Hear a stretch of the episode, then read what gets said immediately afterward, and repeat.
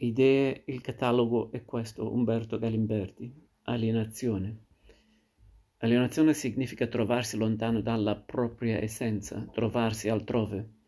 Nella sua storia dell'esistenzialismo, Pietro Prini ci offre uno spaccato suggestivo di questa corrente di pensiero che divenne una moda europea negli anni 30 e 40, un'atmosfera che si respirava ovunque, dalle cattedre universit- universitarie ai cabaret di Parigi. La scena era occupata da Heidegger, Jasper e Jean-Paul Sartre. Negli anni 50 l'entusiasmo si dissolse sulla scena apparvero proponenti le voci di Marx e di Freud. Oggi in progressivo declino perché la età della tecnica ha sfumato i conflitti sociali e racchiuso in confessionali laici le pene dell'inconscio e la relativa consolazione che pazienti e analisti scambiano per guarigione. Tutta gente che vuol fuggire dal dolore e che pensa di poterlo fare imputandolo a mamma e papà, come se Dostoevsky, Kafka, Camus avessero scritto tutte le loro pagine solo per lamentarsi di chi li aveva messi al mondo. Cito questi personaggi perché Pietro Prini, che sa leggere nelle pagine letterarie la radicalità filosofica, e non solo gli avanzi retorici di cui grondano ad esempio le pagine di citati. Include anche questi personaggi tra i filosofi esistenzialisti e il propone insieme a Nietzsche, Heidegger, Jaspers, stato come la prossima antitesi al mondo di pensare e di vivere nell'età della tecnica, dove l'uomo non esiste se non come funzionario dell'apparato, destino inevitabile, perché la cultura occidentale, per definire l'essenza dell'uomo, non ha trovato di meglio che ricorrere alla natura animale per rintracciare al suo interno quella differenza specifica che fa dell'uomo un animale differente dagli altri, un uomo appunto rinvenuta la differenza nel linguaggio e nel pensiero, questi aspetti furono subito intesi come strumenti al servizio di quella vita animale, Zoe. Da qui ci si era mossi per definire l'uomo che a questo punto non poteva essere se non zun logon echon, animo razionale. Partita dall'animalitas, la cultura occidentale si è così preclusa la direzione dell'umanitas, con ciò non si vuol negare che l'uomo completa l'animalità, ma che necessariamente si debba partire dall'animalità per comprendere l'uomo. In questa direzione, infatti, si comprenderà un generale di animale, superiore finché si vuole, ma sempre animale, la cui unica, unica esigenza è quella di vivere, vivere e conservarsi più a lungo possibile. In questo contesto linguaggio e ragione saranno meri strumenti impiegati per gli stessi scopi per i quali gli animali impiegano le zanne. La differenza tra l'uomo e il brutto si ridurrebbe a una differenza di mezzi. Che l'umanità occidentale si riconosca in questa semplice differenza non c'è da maravigliarsi se è vero che nel corso della sua storia l'uomo non ha trovato definizioni migliori di quelle che colgono la sua natura di essere vivente, che si associa e costruisce città, zoon politikon, di essere che produce strumenti, homo faber, che, che con strumenti lavora e provvede al suo sostentamento con un'economia comune, homo economicus, Ognuna di queste definizioni coglie un aspetto caratteristico di quell'unica determinazione che il vivere zoicio riconduce a quell'animalità di cui si era partiti. Tra le varie definizioni abbiamo trascurato quella di Homo sapiens, ma una volta che questa sapienza si rivolge alla politica, alla fabrilità, al lavoro, all'economia, che cosa sa l'uomo? sa quali strumenti sono necessari per condurre una vita degna della sua specie animale. Oggi, nell'età della tecnica, si parla molto dell'alienazione dell'uomo. Alienazione significa trovarsi lontano dalla propria essenza, trovarsi altrove.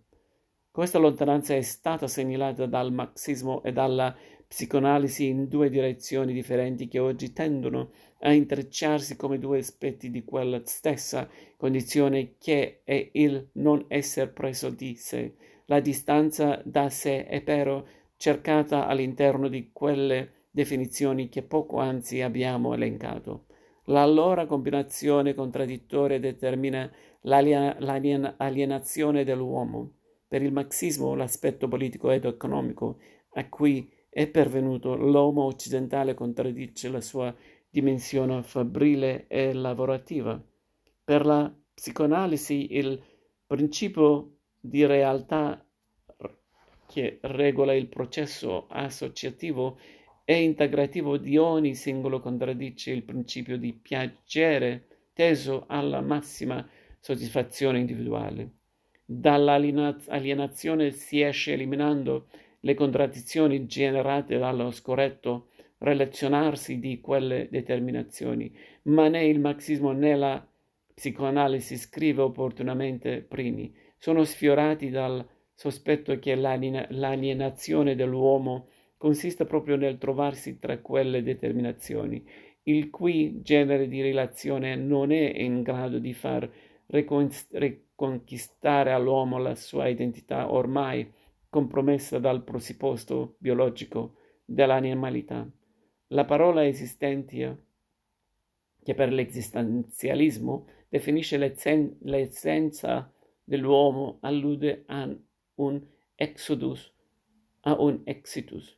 Si tratta di uscire dalla concezione che comprende l'uomo come, come mero manipolatore di come in vista della sua sussistenza.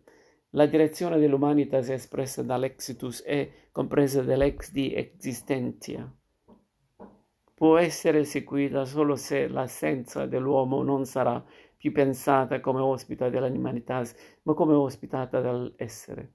Se l'uomo è uomo in virtù dell'ex della sua esistenza, in virtù cioè di quell'emergere dal puro e semplice impiego delle cose, grazie alla sua apertura all'essere, si comprende l'impossibilità di definire l'uomo partendo dall'animalità che è chiusa alla comprensione dell'essere perché intenda all'utilizzazione delle cose.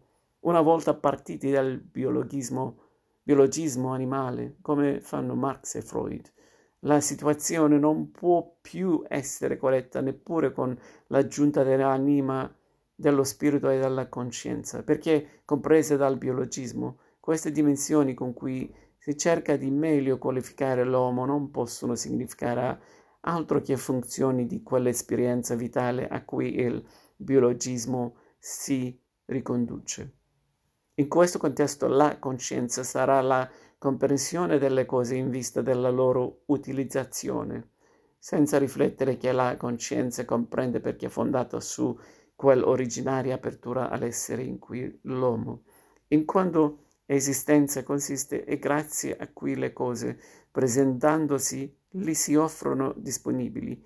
Non è la coscienza a privilegiare l'uomo rendendole aperto all'essere, ma è la originaria apertura all'essere che consente all'uomo di avere coscienza delle cose.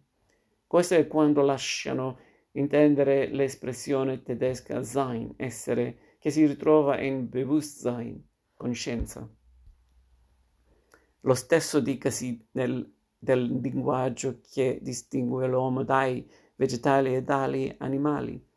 A questi il linguaggio è negato perché essi dipendono dal loro mondo ambiente e incapaci di esistere, cioè di emergere da detto mondo circostante, restano privi di mondo, cioè di quell'apertura all'essere di cui il linguaggio è il tra- tralucere e l'annuncio, gli animali non parlano perché essi non sanno cosa dire, non sanno ciò nulla di quell'essere che trascende il mondo ambiente che li circoscrive e da cui appunto dipendono. Dire che, la, la, dire che l'incapacità linguistica degli animali è fisiologica significa dire che la physis, la natura o essere, si è sottratta allo, alla loro comprensione, determinando per essi la mancanza della parola.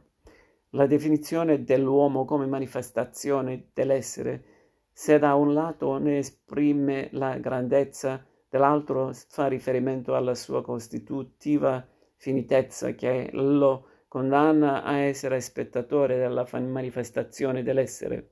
Se l'essere destina la sorte dell'uomo, non così l'uomo, il quale non sceglie di occuparsi dell'essere, ma consiste in questa occupazione. L'essere è cioè che, la, che lo preoccupa, nel senso che lo occupa prima che l'uomo possa decidere se occuparsene o meno. Da questa preoccupazione non ci guariscono né le terapie sociologiche né quelle psicoanalitiche, perché in gioco è qui la essenza dell'uomo a cui ci si può sottrarre solo rinunciandovi riproponendo l'esist- l'esistenzialismo al di là della psicoanalisi, al di là del marxismo, al di là del funzionalismo egemone nell'età della tecnica, Pietro Prini non si limita a recuperare un'esperienza storica del pensiero del Novecento, ma ricorda a tutti gli accreditati medici che non si può guarire dalla, dalla lacerazione dell'esistenza umana se non rinunciando semplicemente a essere uomini, come accade a quanti sono percorsi da un desiderio infinito e insieme opaco di felicità.